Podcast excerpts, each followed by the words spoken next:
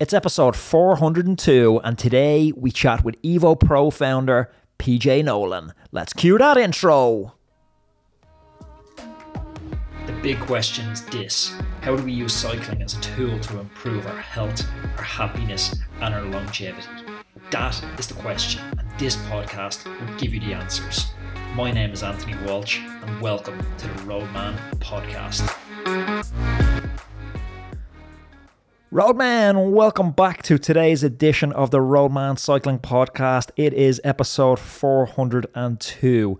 To give some context to today's discussion, especially for those international listeners who won't have been privy to the media saga that's been playing out in Irish mainstream media over the last 12 months, this podcast is with the founder of Evo Pro Cycling, PJ Nolan. He also happens to be the former president of Cycling Ireland.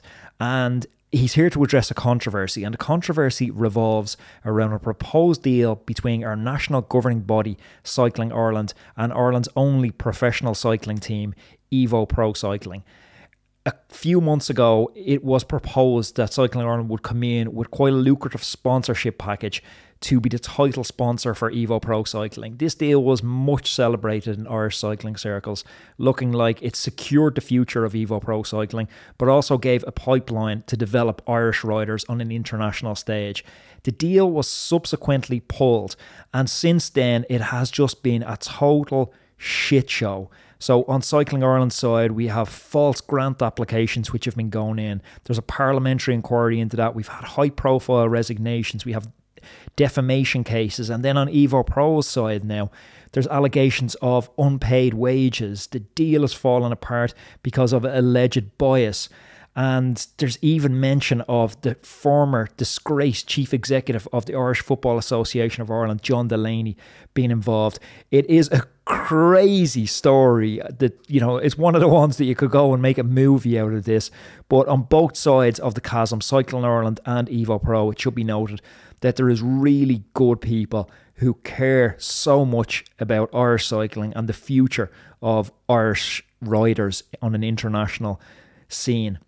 And PJ is one of those really good actors. So I'm so pleased to be sitting down to chat with PJ today. If you listen to this conversation and you feel that PJ's dream, PJ's vision for a team has merit and it's something that you want to support, I've left a link to a GoFundMe campaign which Evo Pro are running. Since Cycling Ireland have pulled out as their title sponsor, they've been forced to go to the public to support their dream of keeping Evo Pro Cycling going for next year.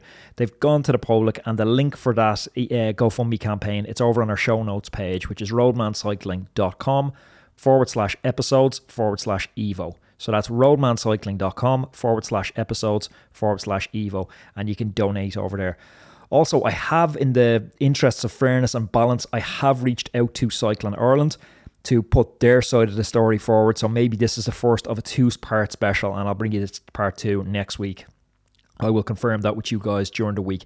One point to note before I dive into the interview with PJ is the sound quality isn't what I would hope for in this interview due to various logistical and infrastructural issues on PJ's end. We were unable to secure a solid internet connection for this interview, so it's the first time we've ever conducted a feature length interview as a phone interview. Having reviewed the audio, had some sound engineers work on it, I feel it's at a level that the main point of the podcast gets across, and it's a point that I didn't want to lose because it's a valuable discussion. With all those caveats noted, Roadman, I am so pleased to welcome to the Roadman Cycling Podcast former president of Cycling Ireland and founder of Evo Pro Cycling, Mr. PJ Nolan. Yeah, great to be here, Anto.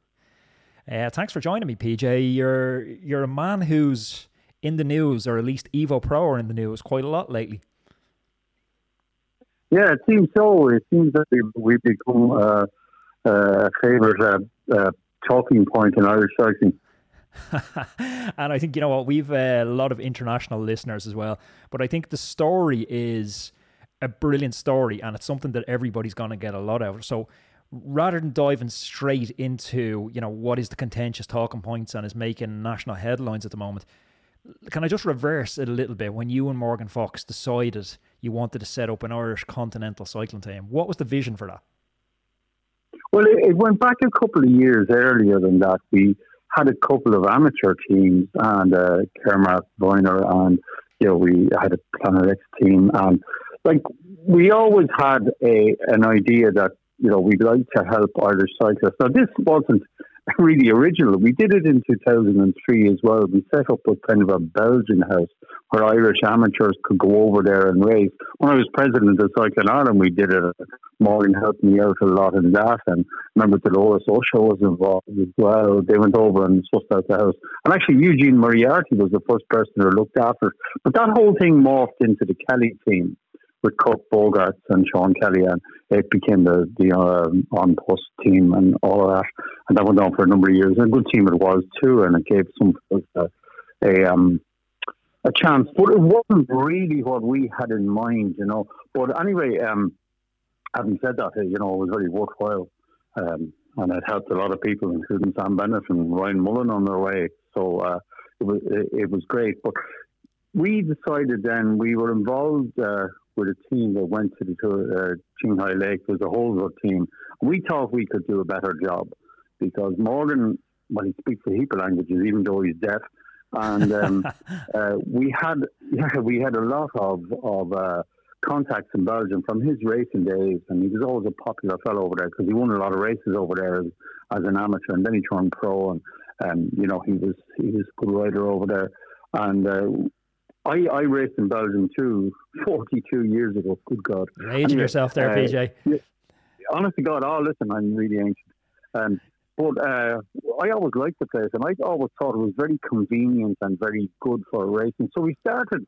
We talked about Evo Pro, and we started it up in, in uh, 2019, and uh, you know, it's it's been going for three years now. It's always been a struggle uh, to keep it going because running the continental team is is, is not cheap, and uh, we've mostly done it. Well, we've virtually done it from our own resources and and uh, friends helping us out and it's been, you know, uh, in the main, it's been very positive, and we've. You see, so you, I mean, you raced at that level, and so you know what I'm talking about. It's very, very rarefied atmosphere. I mean, the best amateurs go to that level, and they find out, for one reason or another, most of them uh, find out that after a couple of years, either it's not for them, the commitment is not for them, or they find they get injured, or a whole heap of stuff or they get other opportunities. And the majority of fellas who come to our team, uh, like as in any team, they don't make it up that much higher. Having said that, like if you look at Harry Sweeney went to Lotto Soudal, Shane Archbold's career he said was over and we said no, have a have a go. So he he came to us and he rode um, half a season and then off he went to um, Quickstep and Bora, and he's done great since. Look, life and isn't easy at continental level. Like it's, I'd often compare it to, for people that aren't listening. Like my dad's the chairman of the local football team in Clontarf, and a lot of the time, you know, teams are held, to, held together with a little bit of spit and glue and a donation here to, you know, maybe isn't on book or you know it's not accounted for at the end of the year. And I know from chatting to my mom now, and obviously I'm I'm grown up and have more of an insight into their you know financial history. But my mom was saying at times my dad would, you know, uh, he'd sell jerseys or he'd sell tracksuits to the team and he'd take that money and that money would have to go and pay the mortgage because he would have spent the mortgage money two weeks earlier on paying the ref's fee for the year. And it's just, it was this constant, you know, just spit and glue holding the whole club together. But, you know, we're blessed in Clontarf yeah. now that we have a local uh, football team here that has, you know, 65 teams and it's largely off the back of you know, a little bit of shaking and baking from when it was getting started. Oh yeah, it, it is tough, and uh, I think we met every bandit under the sun. And there was one guy who took us for a lot of money. He was supposed to do our logistics, and he didn't do it, and we gave him money to do it, but it didn't happen. Then I met, I met the greatest bunch of bandits on the planet. Uh, I met one outfit that was promising us a big lot of money over three years, but we had to uh, uh, pay them a fee first, and uh, we didn't fall for it. But uh, another continental team fell for it, and they went by the wayside because they got these guys. So it's it's a you know it's a tough environment out there. It's a tough environment, and largely it's run by people who take no wages and they're doing it for and this is what strikes me with this story and it's why I wanted to cover it even though it's you know it is a local domestic story and my audience on the podcast is very international it's a, it's a it's a romantic story it's a story of you know people who love cycling and some of the stuff we're going to get into that I don't fully agree with and uh, you know I will challenge you and I'll push you on some of that stuff but at its core, I think this is a story of volunteers who love cycling and are looking to give better opportunities to Irish riders. Well, I can see that there's an integrated pathway for Irish riders to make it. There hasn't been one. There's been some track racing, but if you look at what uh, other countries and other teams are doing, they are actually feeding into various different teams. It's happened with like uh, some of the big continental teams do it. Like uh, Bora have a development squad.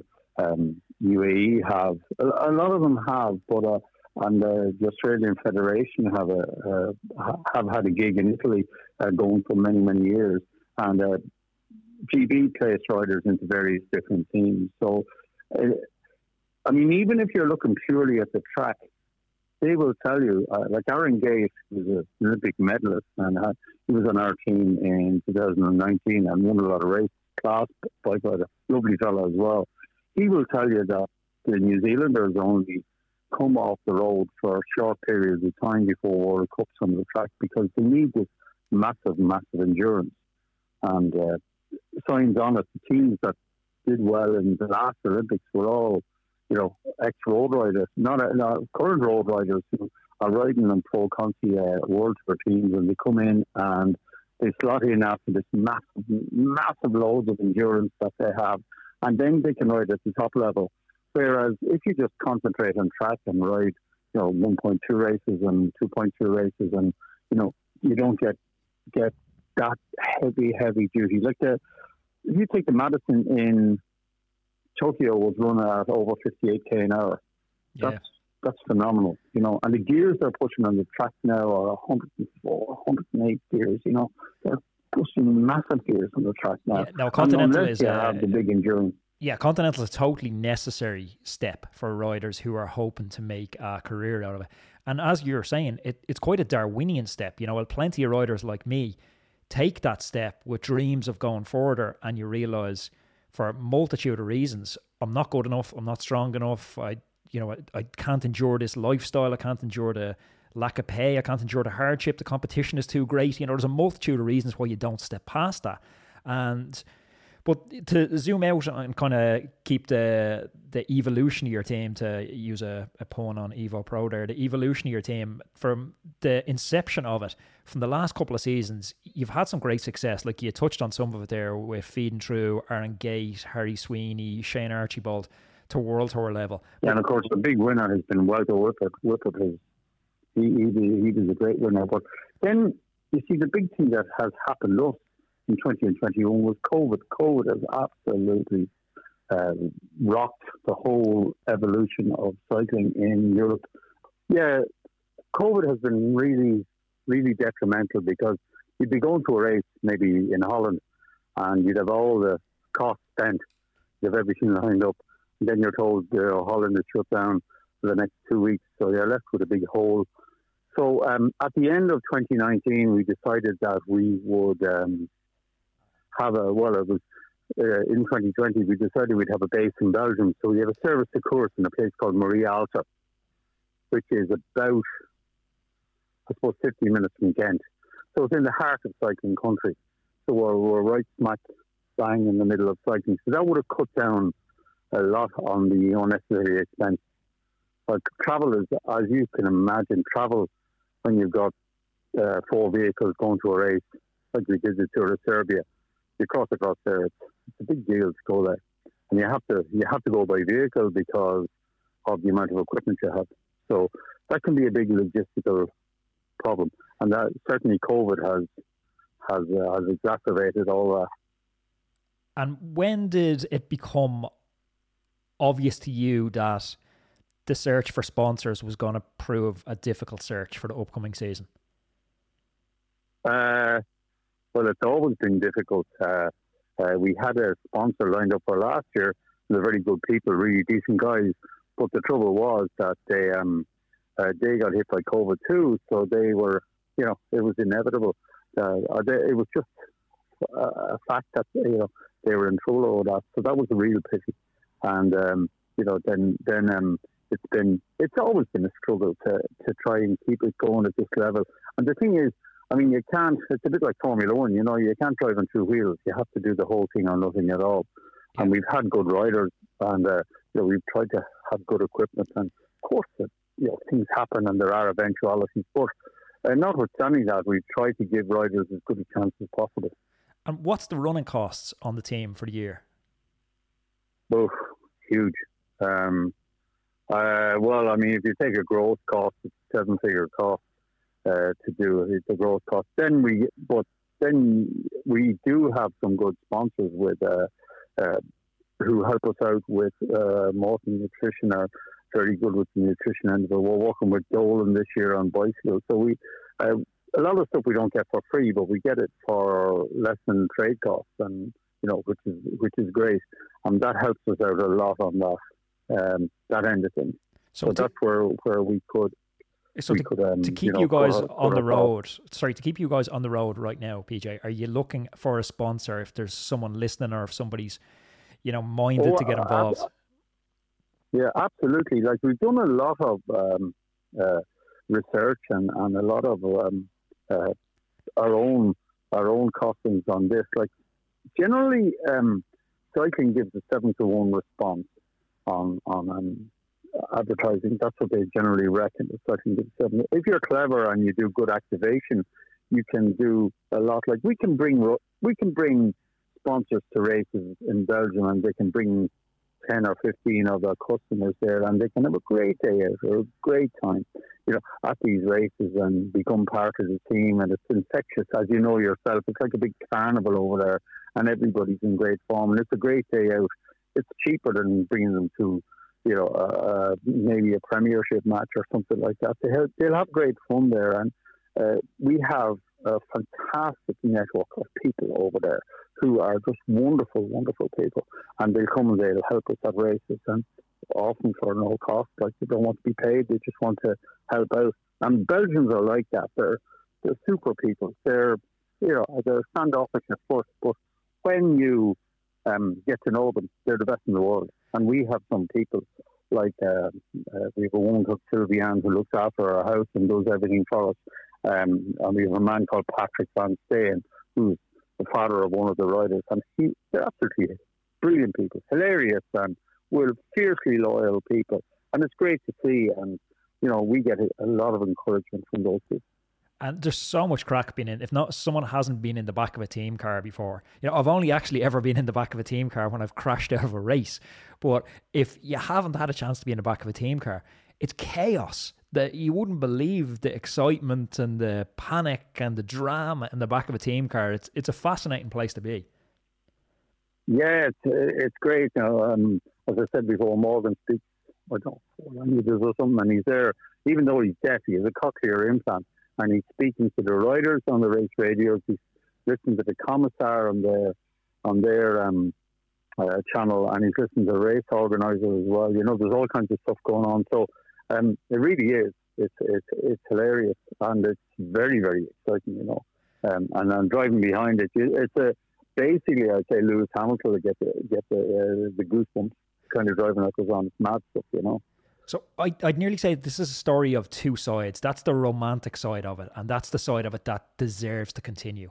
And then we have the side that's sprung into prominence, probably for, and this is actually a real pet peeve of mine because Evo Pro, yourself and Morgan have done such an amazing job flying the flag for Irish cycling over the past few years, and it's received almost negligible coverage from Irish cycling media or European cycling media. When I contrast that to how big a deal An Post was, if you rewind four or five years ago, I'm not sure what the agenda is there, but and anyway, it just struck me that when it started coming up in newspapers, I was like, this is the first time I've actually had an awareness of Evo Pro on a national media scale, and it's for negative reasons, and that was disappointing.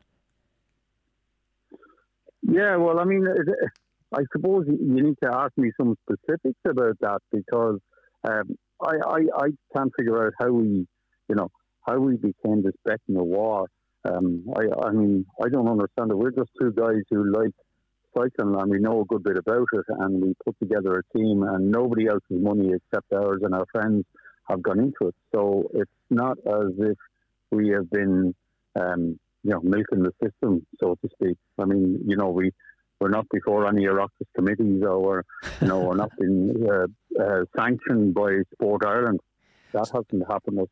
So when so did I, the um, idea of a partnership with Cycling Ireland, uh, where did that idea come from? Well, that, that was very simple. We, I had never met Liam Collins before the AGM. Actually, he introduced himself to me.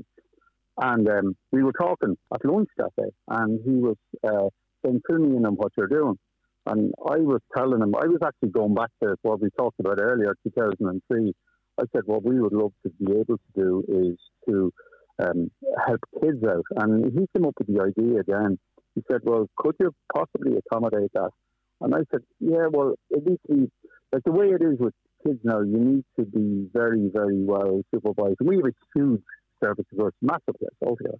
And we said, yeah, we, we could we could bring provincial teams over and kids teams. Like last year, we let our our um, uh, anybody who wanted to use our premises for the cyclocross season and didn't charge for it at all.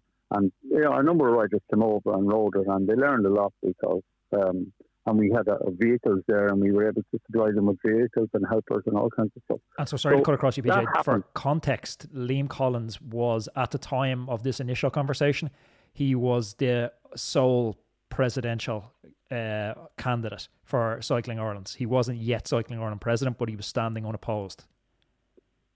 Uh, well, I mean, that was that took place an hour later.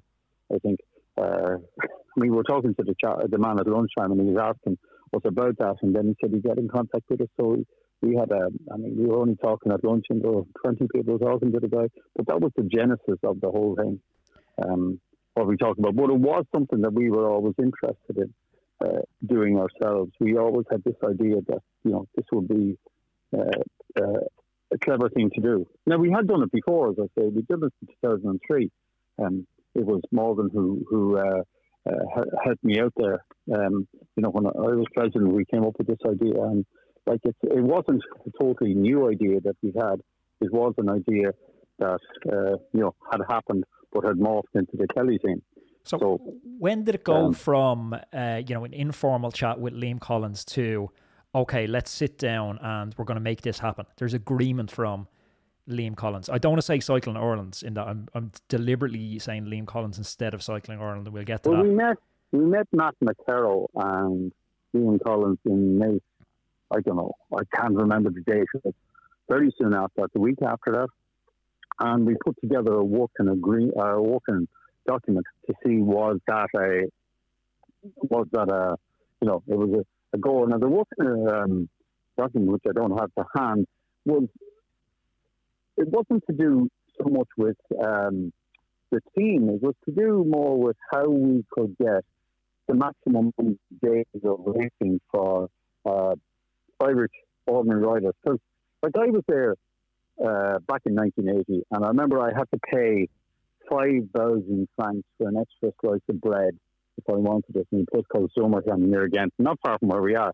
And this is what I had to do in order to uh, uh, to survive then. And it was it was a, a tougher regime, and I thought, well, if kids who are obviously a lot better than me can go over there and learn and decide, uh, you know, that this is this is worth doing, I get inspired by this. But that would be a great thing. So that was kind of where it, you know, it came from. And Morgan, of course, went there as an amateur, and he was very good, and he won a mad load of races. And um, I think he won 15 races in one year. So they, they, they, you know, he turned pro after that. So like he had been at the business end of stuff as well. So that was the inspiration uh, for the whole thing. Now Liam got that. You know, he understood that, and when we talked to himself and Matt McKerrow, he was very positive about that. That he could, um, you know, we could bring the kids over because I don't know is there uh, an equivalent um, uh, initiative in Cycling Ireland at the moment. I, I, I don't know if there is, uh, you know, if there is anything uh, like that uh, there for these kids because I think that the you know, the 15 year old Anton Walsh or the 15 year old PJ Nolan would have been thrilled to go to Belgium for a week and live in a place with professional bike riders and, you know, go to two races or go on the cycle paths and just experience something different. I think it could be it could have been inspirational for those kids. Yeah, no, it it undoubtedly is, PJ, and I think the the contentious part of this for me lies around the implementation of that dream. I think most reasonable cycling fans will say that's a desired outcome. But unfortunately, when you're using taxpayers' money and license payers' money, you know, it merits a little bit more of a deep dive into the actual agreement and what's in that. So it's not binding Cycling Ireland to uh, an agreement which you know isn't in its best interests. And I think that's from what I can see where the contention has arisen at the moment. So uh, I'd like to just so to, what specifically. So I suppose focusing back. Question? So focusing back in on that agreement. Was there a like a consultation process? I've managed to get a copy of the agreement, and, and, actually, it should be noted for our people listening that it's not a contract between Evo Pro and Cycling. It's a heads of agreement, which you know from my uh, fast fading legal background, I can remember a heads of agreement. That's an agreement that can be binding or non-binding, kind of depending on the language used. So you can bind some aspects of it could be binding if there was something relating to intellectual property or uh, non-solicitation provisions, they could be binding. But generally, stuff that's binding, it has to be binding in. Uh, it's going to be contentious if it's binding. If you want to bind someone, a heads of agreement isn't the best documents to use. It's normally acts as uh, doc, more of an intent documents to signal your intent to commit to a contract down the road. So when you were drawing up this heads of agreement document, so what did that consultation process look like? Who was involved? When did it happen? Well, more than me were involved on our side. The CEO and the president of Cycling Ireland, the then president of Cycling Ireland, were involved on the other side. I don't know what consultation uh, they did. Certainly, other people in Cycling Ireland didn't know about it, uh, but I don't know who knew knew about it. I mean, you know, I, I uh, I'm busy enough without uh, like that wasn't my side of the of the deal at all. We put up what we saw. Now, just to talk about the deal a little bit the deal with Kathleen Collins was a right tough negotiator. When we were talking to him, you know, he was saying, well, you know, we this can't be open ended. Uh, and we said, no, it can't. Well, he said the most that, you know, we could possibly put into this is uh, 300,000. It has to be capped at that. And 100,000 of that will be for bikes, which uh, are ours. Now, the bikes are costing 12 grand each. They're, that's what they cost in the shops. They were costing us something around five grand. Uh, so Cycling Ireland were going to own those bikes at the end of the year, and they could have sold them for that money or something like that. You know, so the the bikes they wouldn't have depreciated that much. Now, the the thing about the you know uh, the bikes, the, reason why the deal suited us was because we would have had uh, not to have spent a hundred thousand euros at the start of the year on equipment because uh, Cycling Ireland would own the equipment. They would um, give us the use of it for the year, or the lads on the team the use of it for the year, and then um, uh, they they had it. They owned. They just got all the all the bikes at the end of the year. Now the bit that uh, uh, suited Cycling Ireland was they had full access to our staff and you know our vehicles if they weren't being used, and they our premises and our uh, you know, our knowledge of Belgium, we could have been able to put riders into not pro races, obviously, but 1.12 races and and um, young people's races. You know, uh, the Nieuweling, and they could have gone to those uh, races, and we would have known where they were. So they're all around Ghent anyway. So some kid could have gone there for three three um, races in ten days or something, then got home and you know, obviously they'd have to bring their own bikes over. Like we weren't looking after the travel part of it, but when they got there, we could could have looked after. It. You know, we calculated that there's about thirteen thousand theoretical days of racing they could have used.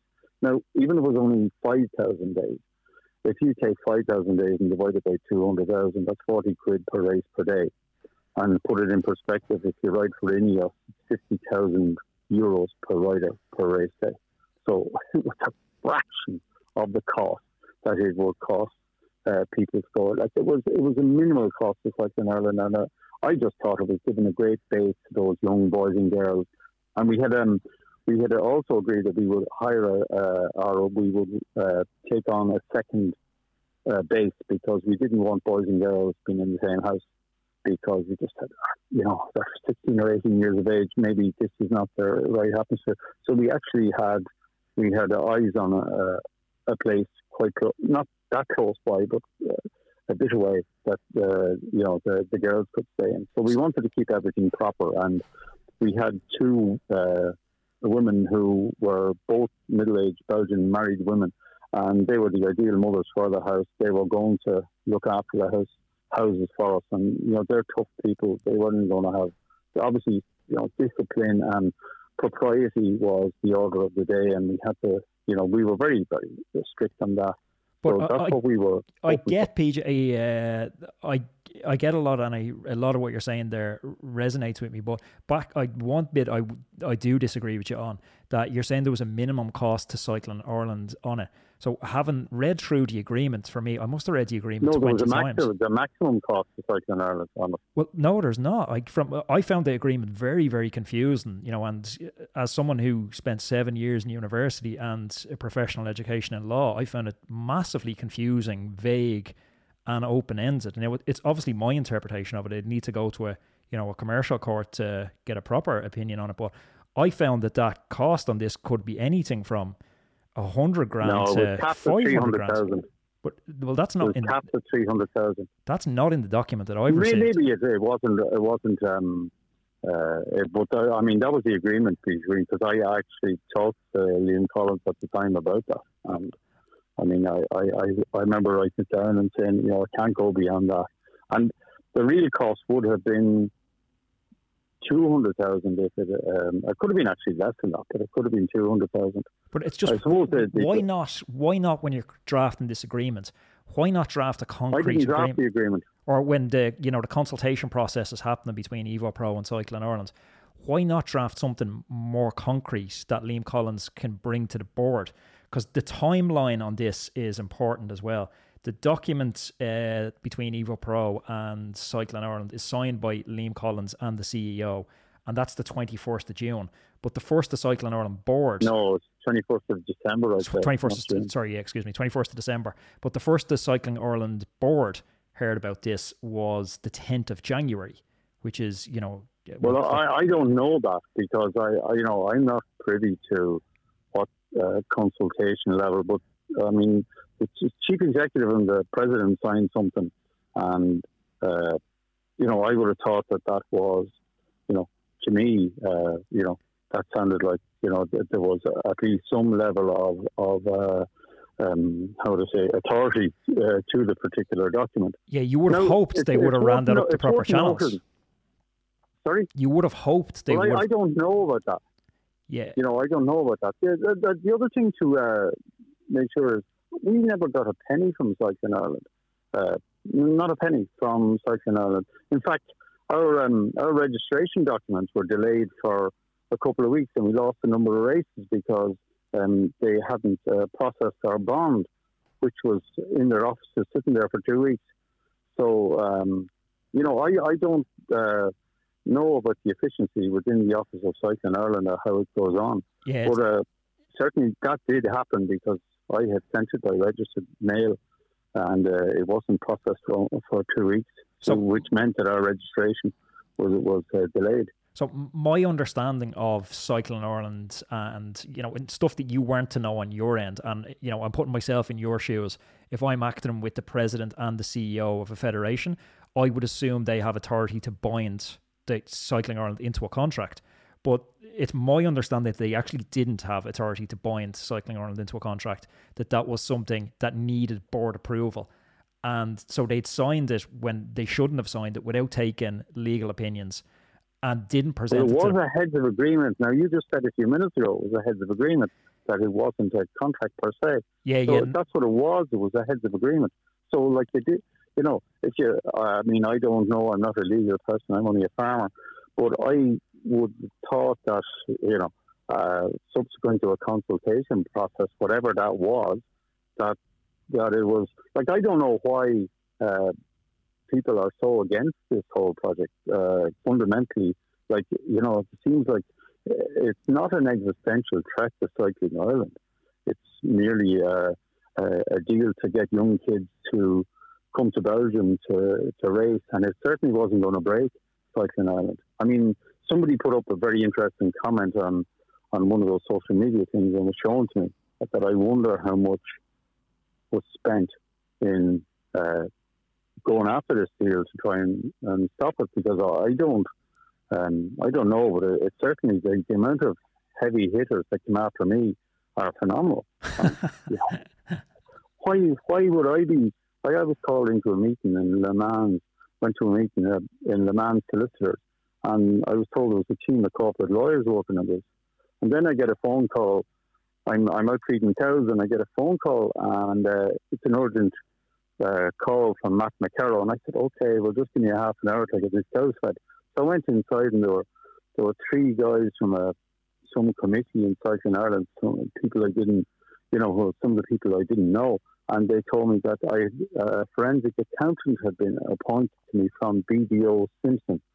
I forget, or BDO was the name, I forget the guy's name, but anyway, um, uh, uh, that it was urgent that our you know, our, our, registration was was in question and all kinds of stuff about our our company that we used and all of this. And, and I'm there going, I didn't know whether to be flattered or intimidated. I was actually intimidated because I've never had a forensic accountant appointed to me before. And, Oh, you know, all we had done was, was try to run a cycling team so, what the existential threat to cycling Ireland was, I don't know. But I think if you rewind this, PJ, and you think back to your time when you were a president, if somebody, or, or not even a president, I'm thinking about even me as a license payer to Cycling Ireland, and wondering how my license pay gets feed, and other people that are out there that are uh, pay their license and wondering how that gets used.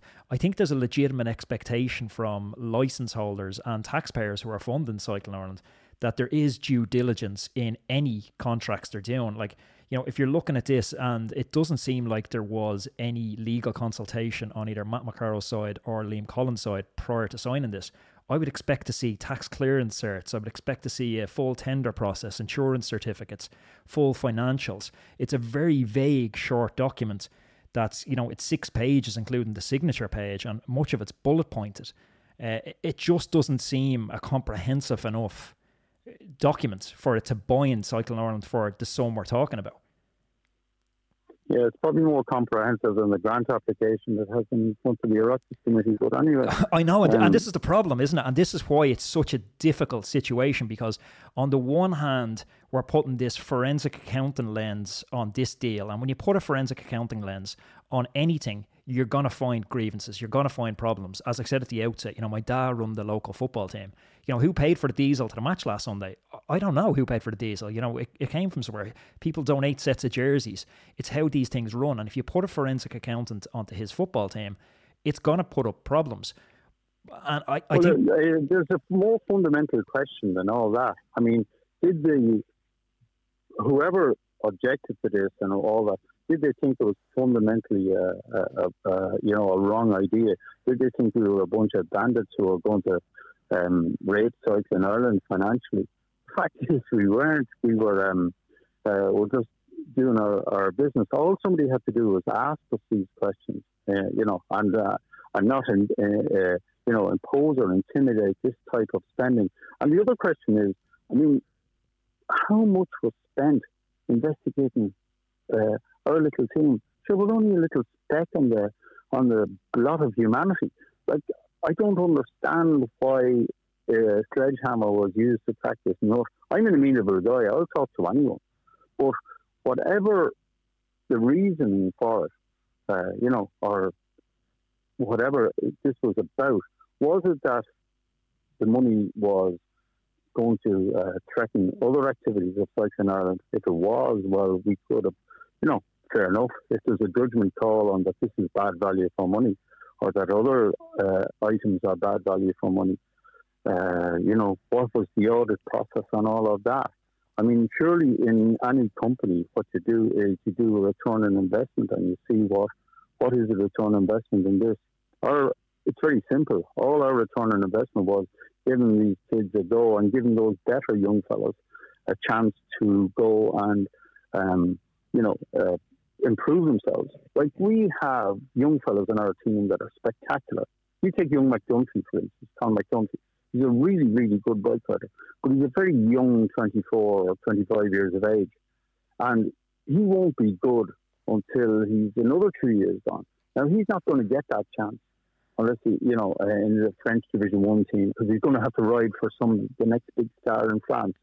Um, we were at a race, the Tour of Vendée last year, and McDunphy rode really well, and he was in the the, the, the racing group the whole day, and it was an absolute kicking match. And um, he finished the 200 kilometer race, and I had a call with a fellow from France and a fellow from Italy, and we I was talking on the phone, and my French isn't good enough to deal with that. And I called my country over. I said, "Listen, can, will you talk to this guy because I want to." and this fellow, after 200 kilometers, goes and has a fluent French. Yeah, God's a good French speaker. And, yeah, and and you're there going, "Wow, you know, this is a class act." And you've got fellows like Feeley there who's come back to our team this year. Daire Feeley, he's good enough to be world tour. He really is. He is absolutely class, that fella. And you know, he wins 24 races in Ireland in in, in, in, in two years. And these are the things that matter. And what it is is like, do is it worth putting money into these guys to give them a career? Now we wouldn't actually even interested that much in them because we could survive, you know, uh, uh, ourselves.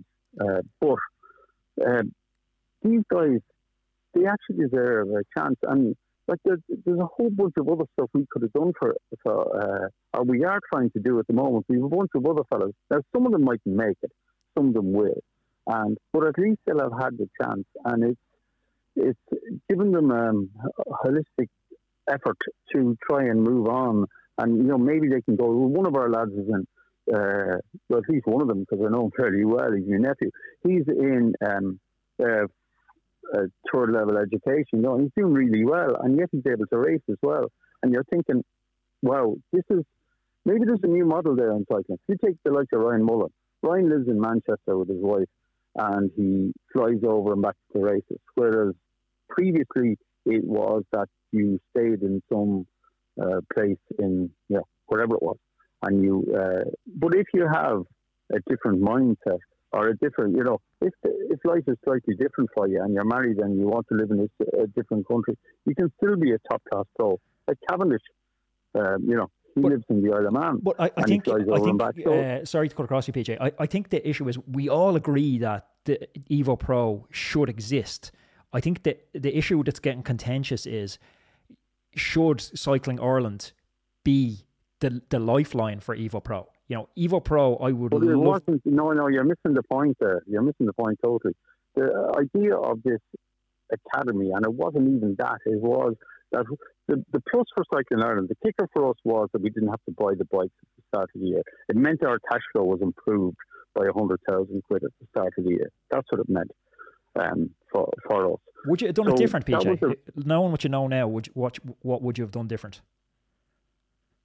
Um, I probably wouldn't have had anything to do with it because, uh, uh, and we, I would have gone straight to the provinces and said, lads, this is what we need to do. Uh, you know, we can we can do this. If you guys want to pay so much per rider per day, they can come over here and they can do it like that. And you know, there's none of this, um, you know, uh, brouhaha about all of this. That's what I would have done differently because it wouldn't have mattered to.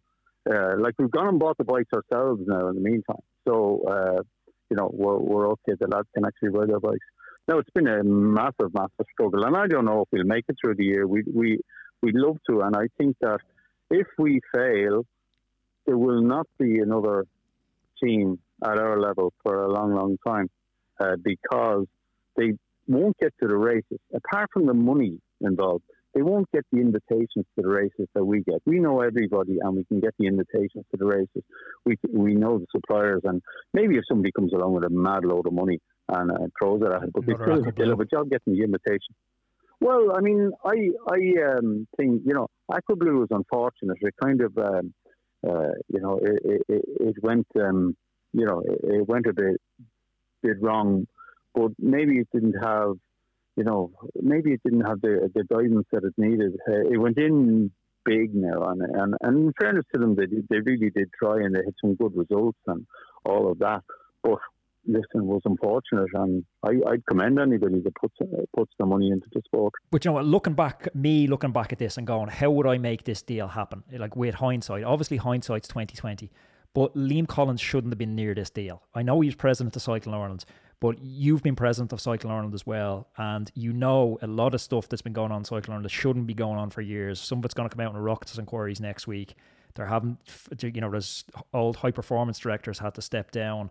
Uh, there was a high performance director for over a decade. I'm not sure how connected to that whole thing he was, but it's it's a it's a it's a institution that's had a lot, a lot of problems, and it's in the limelight yeah, well, a lot. But I, I, knowing I all that, but knowing all that, PJ, no. would or would you not have said Liam Collins needs to step away from this because Liam Collins there's a there's a saying in law that says uh, justice must not just be done, justice must be seen to be done. So even if there's no bias with Liam Collins's girlfriend's son being on the team, the fact that that connection is there in the backdrop of the you know the allegations against Cycling Ireland, the smarter thing would have been for Liam Collins to say, "Look, this is a great deal yeah. for everyone. Let me hand it over and stay twenty foot away from this, and somebody else do this deal, so I, so no one has this shit to throw at me after the deal is done." Because Cian, because Cian Keogh well, is a great um, bike rider and deserves to be on the team. So I hate that he's after getting dragged into the middle of this.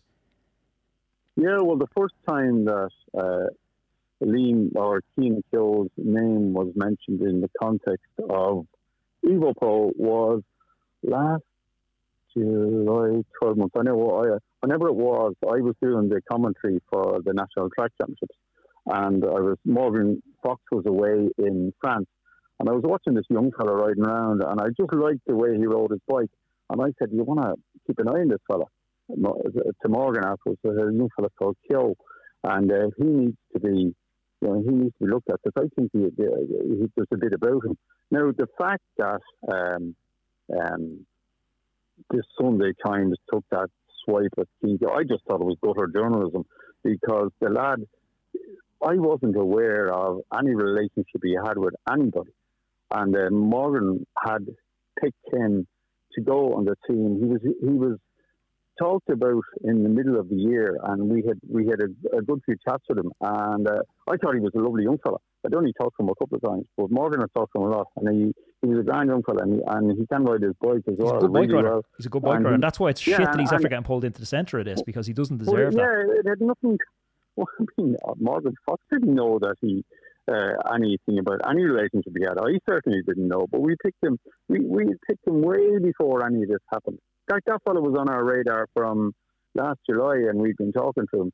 So, like, that's you know, it's spurious. It's it's it's ridiculous. You know, um, it really is, and it, it makes me sad that people will point uh, do that. It just makes me sad that you know that's the level. That, if if people want to discredit us, if people want to make us out to be some kind of bandits, and they that's all they can pull out of their quiver. Good luck, lads. You know, you're, you're really wasting your time, and it's it's gutter journalism. You know. And I suppose the other ones that have been uh, thrown at you, and I'm not sure what the agenda is behind some of them or the truth in some of them, but I have heard the you know disgraced former FAI chief executive John Delaney linked to the deal as well. Is there any truth in that, or you know what no, was his? He wasn't linked to any deal. What happened? Um, we have had four sports agencies uh, look for sponsors for us. And uh, John Delaney has a sports agency in Britain, and he was one of them. Uh, you know, I talked to him, and he he um, might have been able to get us some some sponsorship. As you know, I go back to the thing at the start. You talked about the football team in Clontarf. Um, you know, you're always looking for sponsors. So we have trawled the country. I uh, I remember talking I think in one period I talked to 55 Irish companies to try and see would they be interested in talking to us. We've been to, uh, I, I went to three meetings in, uh, one in Amsterdam, one in Nice, one in Monaco to meet these people uh, who were interested in sponsoring us, and they were all, they were, you know, I just didn't like the idea of what, what they were talking about, and they were, they were bandits. They it in the end. So I've been meeting people week in, week out over the past three years to see would they. And some of the deals have been, you know, for equipment. Some of the deals have been for cash, and they haven't worked out. Uh, and COVID was a huge thing in this. So John Delaney was just one of four agencies. We also met on Onside, we met um, Sporting Doss, and we met Teneo. And, um, you know, they've had, uh, some of those outfits have had their problems as well, but uh, it's nothing got to do with us. So we've met them all, and none of them have been able to come up with a a, a sponsor for us. So that's uh, John Delaney's involvement, and that's that's about it. And I suppose the last piece of mud that has been thrown is uh, it's been a serious mudslinging contest here, PJ, for for uh, you know well, such I a wholesome. Thrown any mud at anybody, and I haven't taken any money off anybody, and I haven't been before any of Oireachtas committee, and you know, so uh, they, they can fire away. So whoever was firing this mud. So what was the last one there? The last one was, uh, you know, I, I, don't want to name them because I, I don't know. I've look, I, I, probably should name them, but I'm not going to. There's a bunch of your ex riders came out and they're putting Instagram posts and stuff up, and I think the Sunday Times covered it this week as well. And the Sunday Times actually, in another piece of gutter journalism, had texts completely out of context from Morgan replying to these guys. But there's apparently an allegation that there's quite a lot of overdue back money due to mechanics people have helped out and riders from last season. Yeah, we, we owe uh, some money to a, a few people. Um, so we do. And yeah, that, that, that's a fact. Like It's been a struggle the whole time, but we have been paying people off uh, all, uh, all the time. You know, it's and uh, you know, if there's an, uh, again an existential threat to our, um, our, our little team, well, that will be you know, uh, you know, that's that's always been a struggle. But we've been trying and trying with our own money um, to to to pay people off. Like we have had riders twice last year. We had riders steal bikes and go and go off in the middle of the night and uh, uh, take their bikes with with them. One of them I caught up with, and I I um, threatened him with the Belgian police, and uh, he left his bike behind him. But um, he was gone, and he, he, said he was owed money. And the fact is, these guys never produce receipts for the money they're owed.